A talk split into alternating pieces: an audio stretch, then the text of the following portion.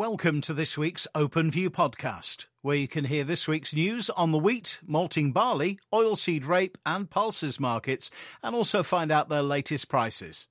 Starting with wheat and this week's headlines, we have the USDA stocks and acreage report, the Polish agricultural minister resigns, and another multinational grain business exits Russia. Prices remain on the defensive despite the lack of fresh fundamental news. Money flow continues to drive price direction, with funds showing no sign, as yet, of covering their 13 million metric tonnes CBOT wheat short position.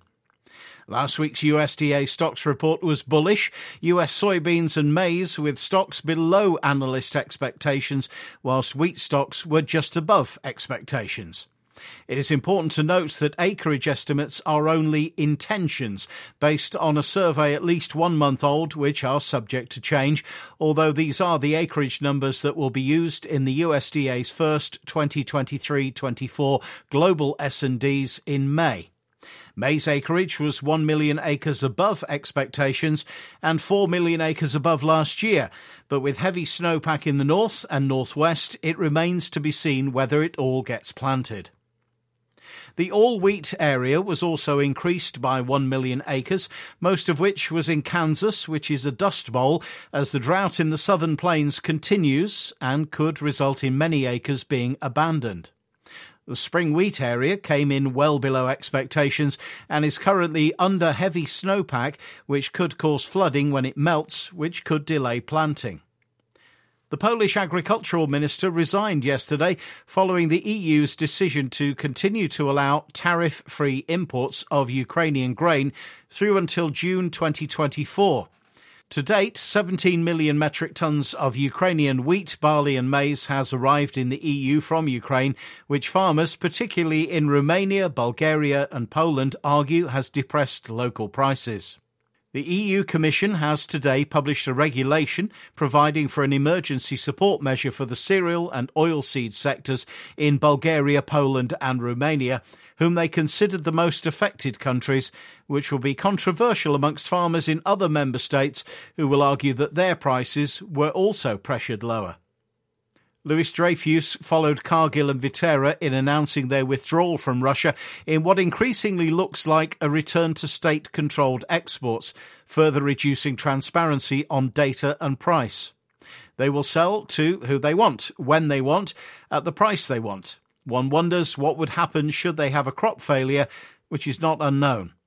For now, the market will focus on weather, which is far from ideal in the US, Canada, Australia, India, Pakistan, North Africa, and Spain, amongst others, as El Nino arrives to give his sister a break. The war in Ukraine shows no sign of ending. The future of the grain corridor is unclear, and the political and economic landscape is a shambles. Apart from the EU, major wheat exporter production prospects for 2023 24 are lower, which doesn't argue for a stock building year and leaves no room for major crop failures. On to malting barley. This week's headlines The wet weather's causing planting delays in the south. Some maltsters are cancelling tonnage commitments, and China's reinstating Australia as malting barley supplier.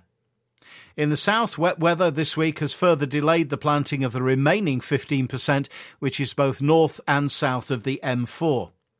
The barley planted in March looks better than that sown in January and February, some of which is lacking nitrogen and may be suffering from the extra leaching of herbicides and blackgrass sprays into the root systems.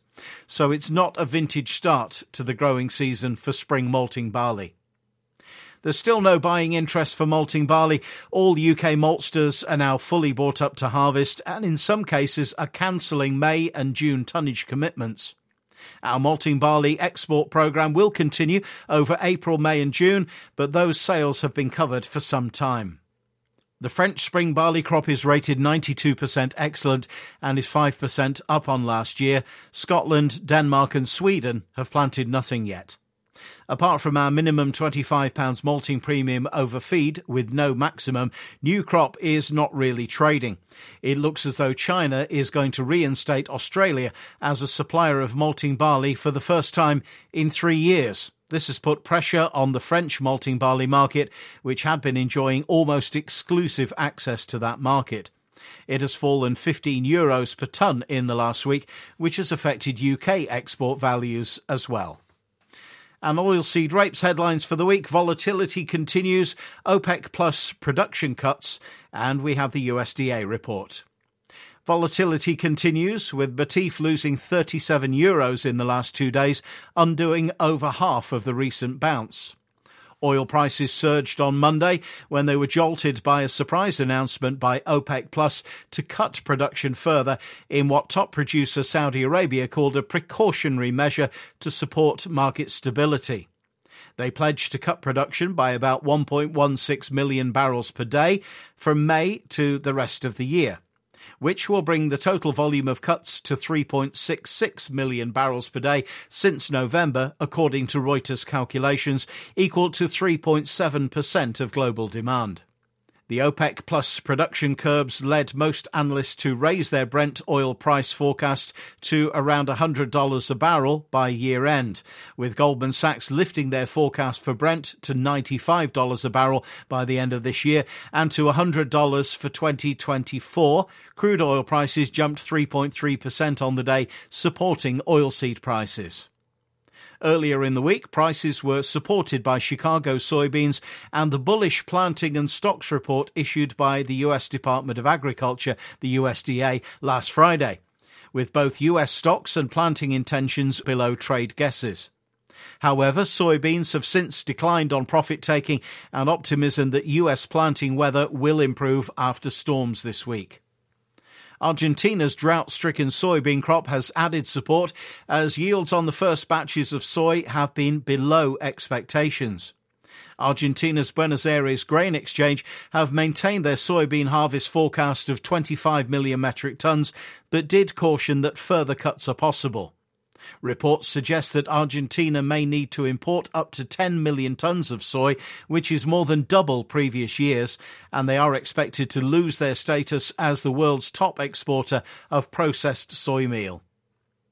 And finally, the grain and oilseed price indicator, starting with feed wheat for May 23 at £190, November 205, feed barley for May 173, November 180, and oilseed rape for May 370 to 375 and November 380 to 385.